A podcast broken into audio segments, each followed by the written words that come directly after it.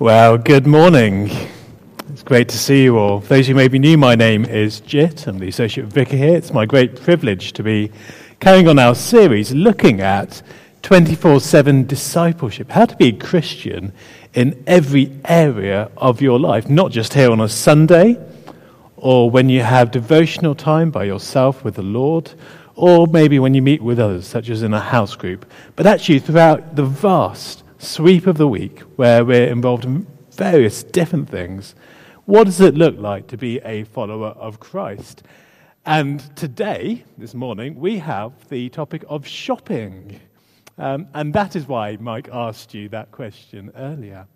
What does it look like to be a Christian in relationship to things that we buy and our shopping habits? Well, we're going to be mainly based in our Philippians chapter and so, could I invite you to find your Bibles if you've closed them? Open them up to Philippians chapter 4, and it was page 1181. And I'm going to pray for us as you're doing that. Heavenly Father, we do thank you for your goodness and kindness to us. Thank you that every good and perfect gift comes from you, the Father of lights above, with whom there is no variation or shadow of turning. And Lord, thank you for the gift of your word, especially. We pray that by the power of your Spirit, you might speak to us, that we might see you, and that we might be more conformed to your likeness. In Jesus' name we ask this. Amen. Well, in the news this week was the story of Michelle McGagh, who's a freelance financial journalist, and she's just written a book called The No Spend Year, where she details her, her attempt to not spend any money for an entire year. And she did this because she looked at her outgoings from her account and was aghast at what she saw one November. She saw that in a single year she spent £1,570 in pubs, £1,110 in restaurants, and £400 on coffees. I'm not going to ask for a show of hands if any of those relate. She didn't, in her challenge, manage to stop spending money completely, but she did save £25,000 by choosing to give up a few things. She chose to cycle everywhere rather than spend money on petrol. She chose to spend only £30 a week on essentials, and she chose to make do with everyday things and try and find out alternatives, such as moisturizer, which she tried to use banana peel to rub into her face. She then reported that does not work, but she gave it a go. You'd expected her to end the year absolutely miserable, but actually her testimony was this I feel genuinely happier. I don't feel like I'm on the treadmill anymore working to buy things that I think make me happier or better looking or more interesting. Very interesting, I thought. And that wasn't uh, to start this sermon by saying that's what we all have to do. You'll be glad to know. But it is just to show the power of shopping, both for good and for bad. Shopping is something that affects everybody. No one here gets away through life without doing some amount of shopping, nearly on a weekly basis. In fact, it's reckoned that the only person in the country that doesn't shop is the Queen, and she gets people to shop for her instead. On the other side of things, the retail industry and shopping employs more people as a private sector employer than any other sector in the country, close to 3 million people. Some here will be employed in the retail industry. It affects everyone. But the question I want to ask this morning is if it affects everyone, what does being a Christian, being a follower of Jesus mean, and how does that affect shopping that affects us all? Well, very quickly, I want to suggest two key things to draw out of this passage about how our shopping habits should be formed under Christ. And the first one is this that we should shop from a place of satisfaction. That we don't shop to be satisfied, but we shop because we've already been satisfied and it's an overflow from that place, a safe place. In the 1955 edition of the Journal of Retailing, at a time when the West was still recovering from a horrendous world war and the economic fallout from that, and was trying to reboot its economy. A retail expert wrote the following to other retailers about a vision for the future. And he wrote this Our enormously productive economy demands that we make consumption our way of life, that we convert the buying and using of goods into rituals, and that we seek in it our spiritual satisfaction, our ego satisfaction in consumption. We need things consumed, burned up, replaced, and discarded at an ever accelerating rate. That was back in the 50s, but I think we can all say today we're experiencing the reaping of that vision. Describes us very well as a culture. Shopping for satisfaction rather than from a place of already being satisfied. And from Paul's letter to the Philippians this morning, we find that his attitude was one of satisfaction when it came to material goods bought on his behalf. He had a right heart in these things. We were studying this letter last term, and if you remember from that, the context of the letter is that it's a thank you letter. He's saying thank you for gifts that were given to him. He was in prison in Rome under harsh conditions, and the Roman prison system didn't allow you to be fed by the state or clothed by the state. In fact, you had to rely on outsiders coming in and giving you food and clothing as your provision. And the Philippian church that he planted many years ago heard about his plight and sent this person, Epaphroditus, with gifts and money to buy things for him. And he comes, and Paul is blessed and rejoices and says thank you, or nearly says thank you, actually. And he says this, verse 10 I rejoice greatly in the Lord that at last you renewed your concern for me. Indeed, you were concerned, but you didn't have any opportunity to show it. But then, rather than carry on like a normal thank you letter that you might write at Christmas when you were a kid to your grandma saying, Thank you for this wonderful jumper. I'm going to wear it especially on cold days. Thank you for this knitted scarf. It's not itchy at all. It is the most comfortable thing I've ever worn. Thank you so much. Paul doesn't go on to say thanks like that. In fact, he does something completely different. Verse 11, he says, I'm not saying this because I am in need, but I've learned to be content in whatever the circumstances. in a sense, at a surface level, he seems saying, Thanks, but no thanks. I didn't really need it, but thank you anyway.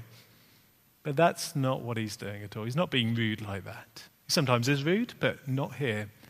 He doesn't want them to be confused about the source of his joy. It isn't at the gifts that he's been given to sustain him, it's actually at the giver of the gifts, them themselves. He's rejoicing at what they're like, their love that they've shown in sending these gifts and sending someone to go shopping on his behalf to bless him.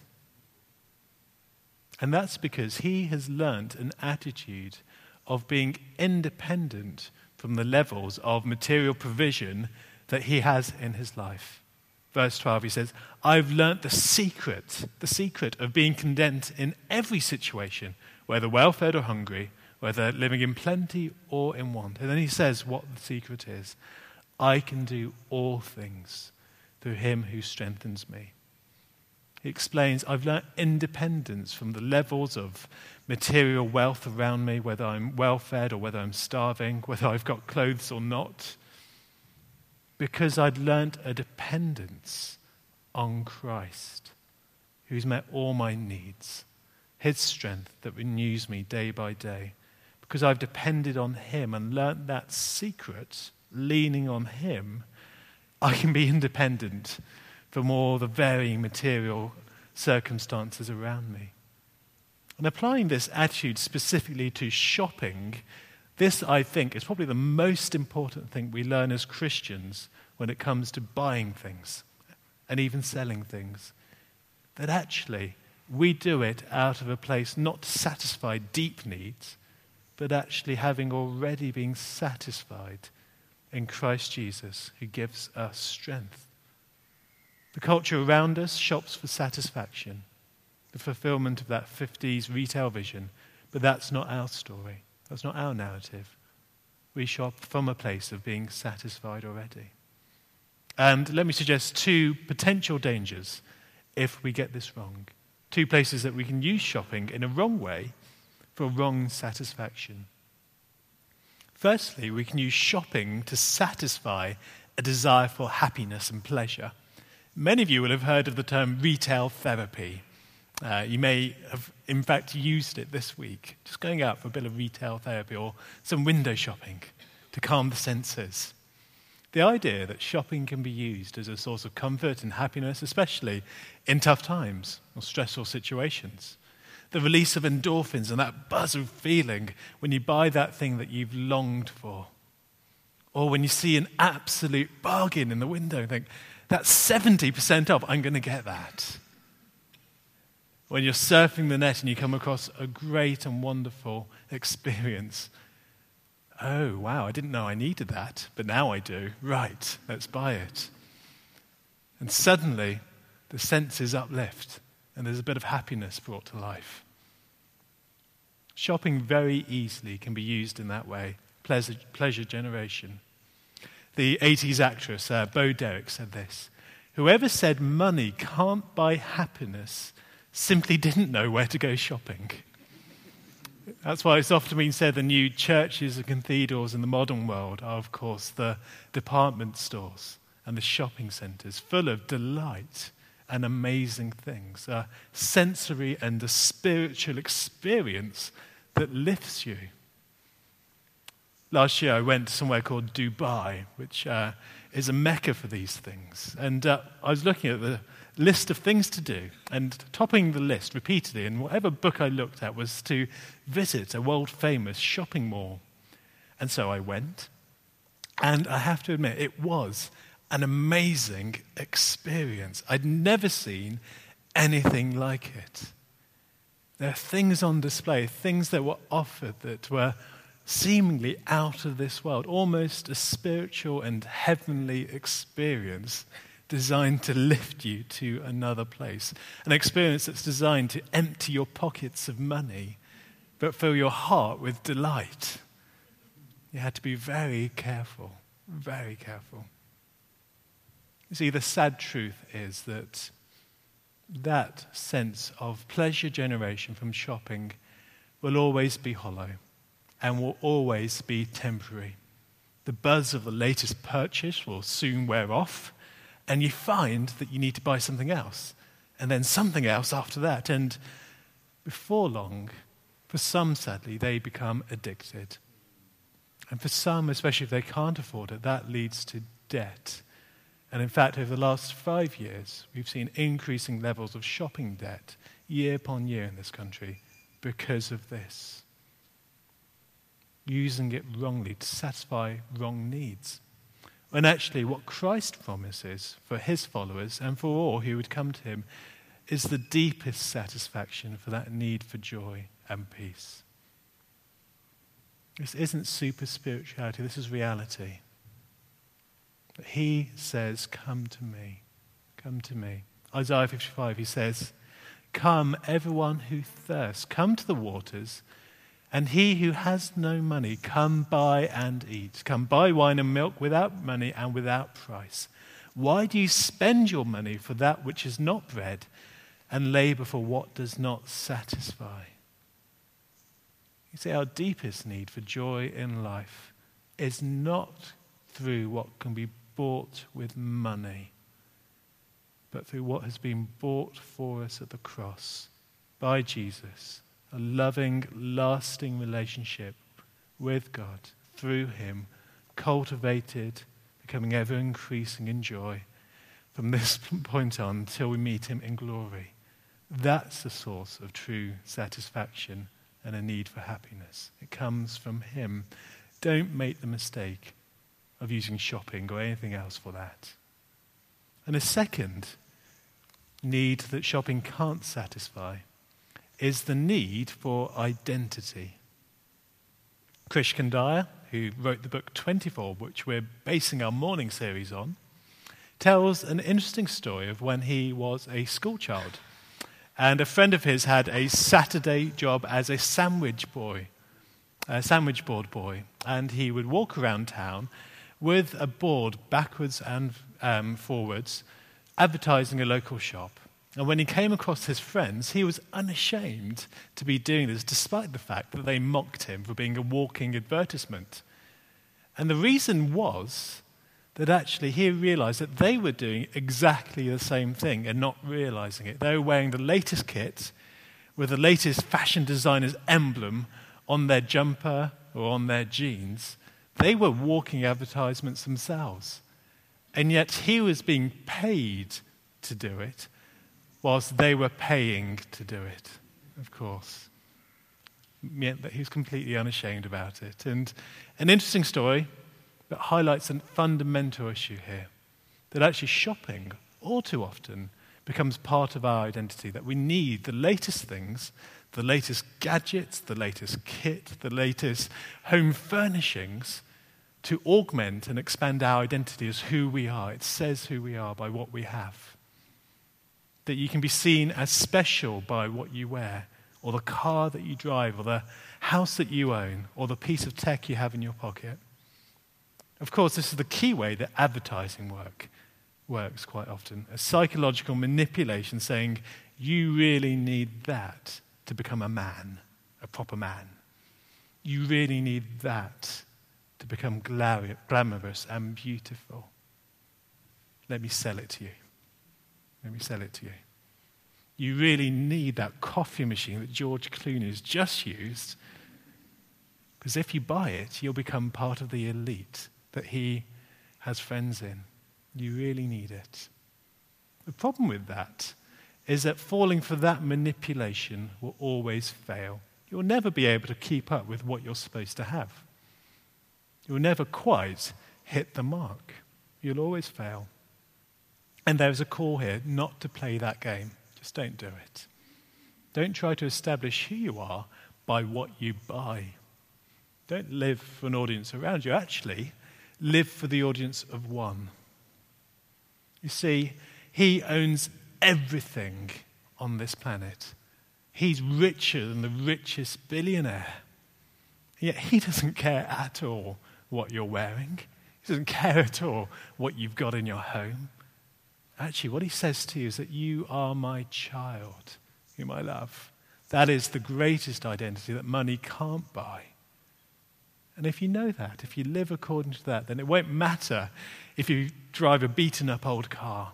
It won't matter if your clothing is of uh, two or three years' fashion or more ago. It won't matter if your house has much to desire because you know that you're his child. And that's the greatest thing anyone could ever say of your life. Don't let shopping be an alternative to that either. Or well, that was the first point shop from a place of satisfaction, not to be satisfied. And then, secondly, and much more briefly, having begun with a warning about shopping, I think in our Philippians reading, we can see how we can shop in a right way, how to do this rightly. And that is shopping for God, with God at the center of our shopping lives. Paul says the second moment of thank you in verse 14, where he says, Thank you for sharing in my troubles. You've sent me aid, and you've done it repeatedly throughout my missionary journeys, and you've done it again. Thank you so much. They're a fragrant offering, he says at the end of the reading, a pleasing to the Lord. That actually giving these things to him was giving to God because God was outworking his mission through Paul. And they did it time and time again.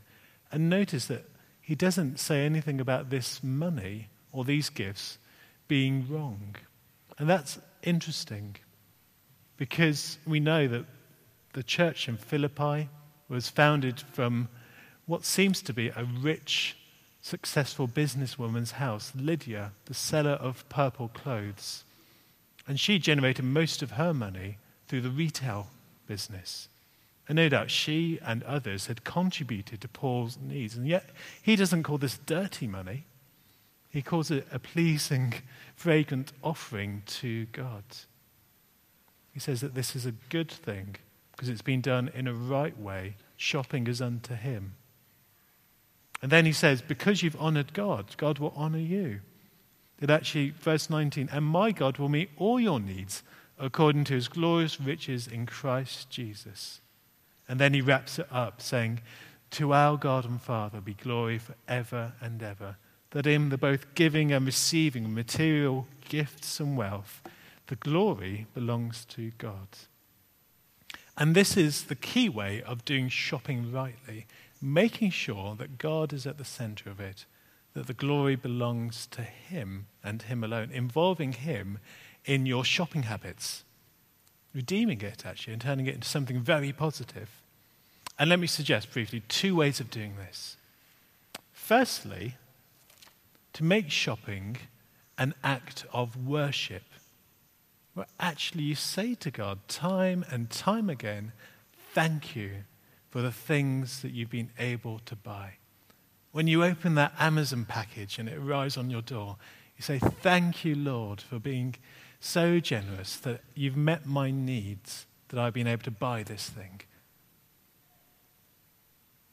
When you fill your fridge with food from the shopping, saying, Thank you, Lord, thank you, as I put in the, the sliced ham and the cheese and the milk, thank you that you've granted me provision.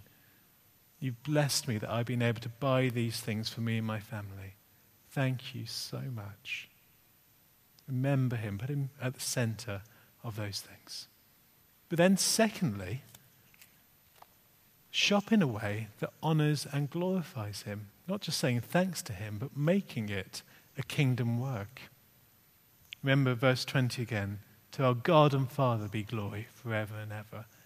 This is asking the question every time you go out shopping does what I'm buying glorify God or not? Does it lead to his glory? Or does it diminish from his glory because it's more about me and self indulgence?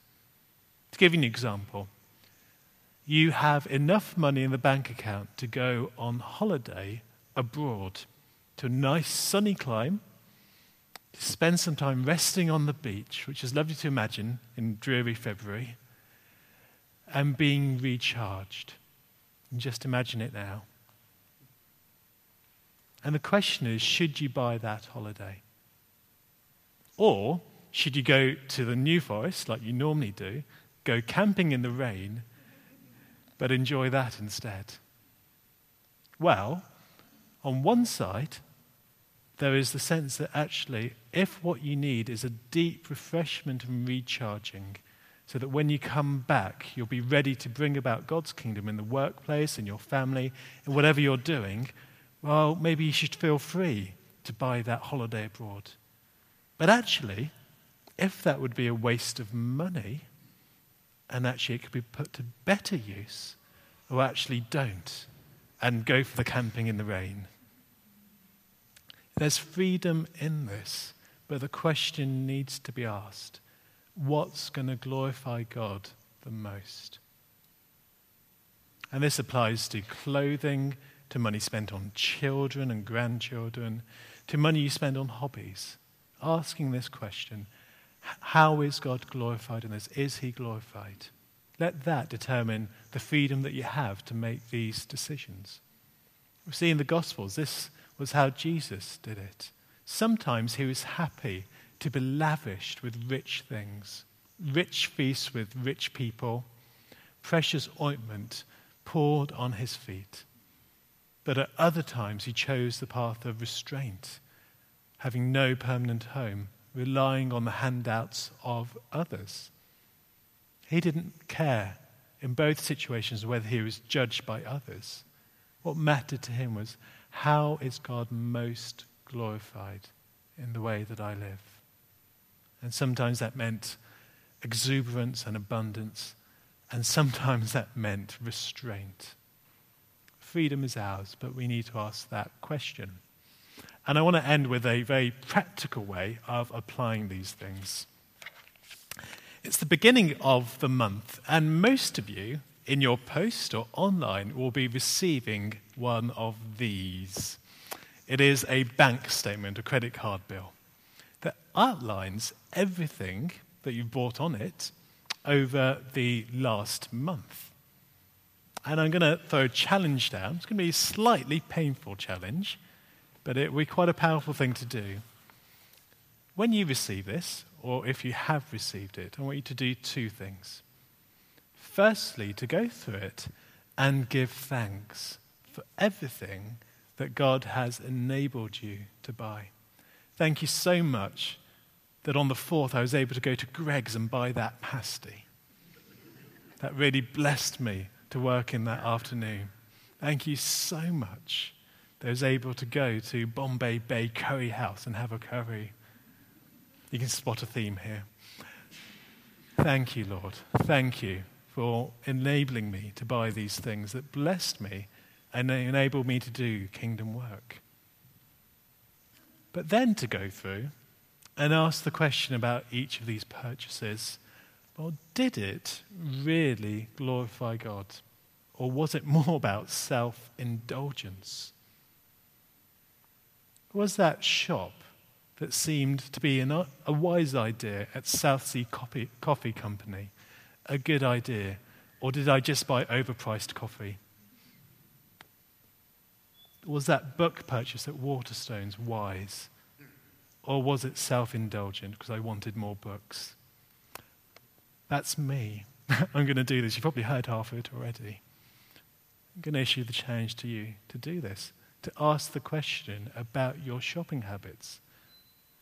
Because this matters to God.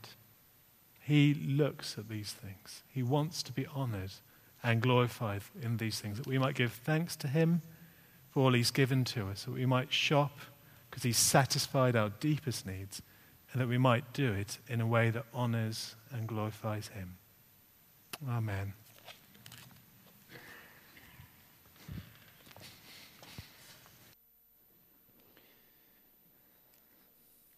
So let's just take a moment as the uh, band gathers,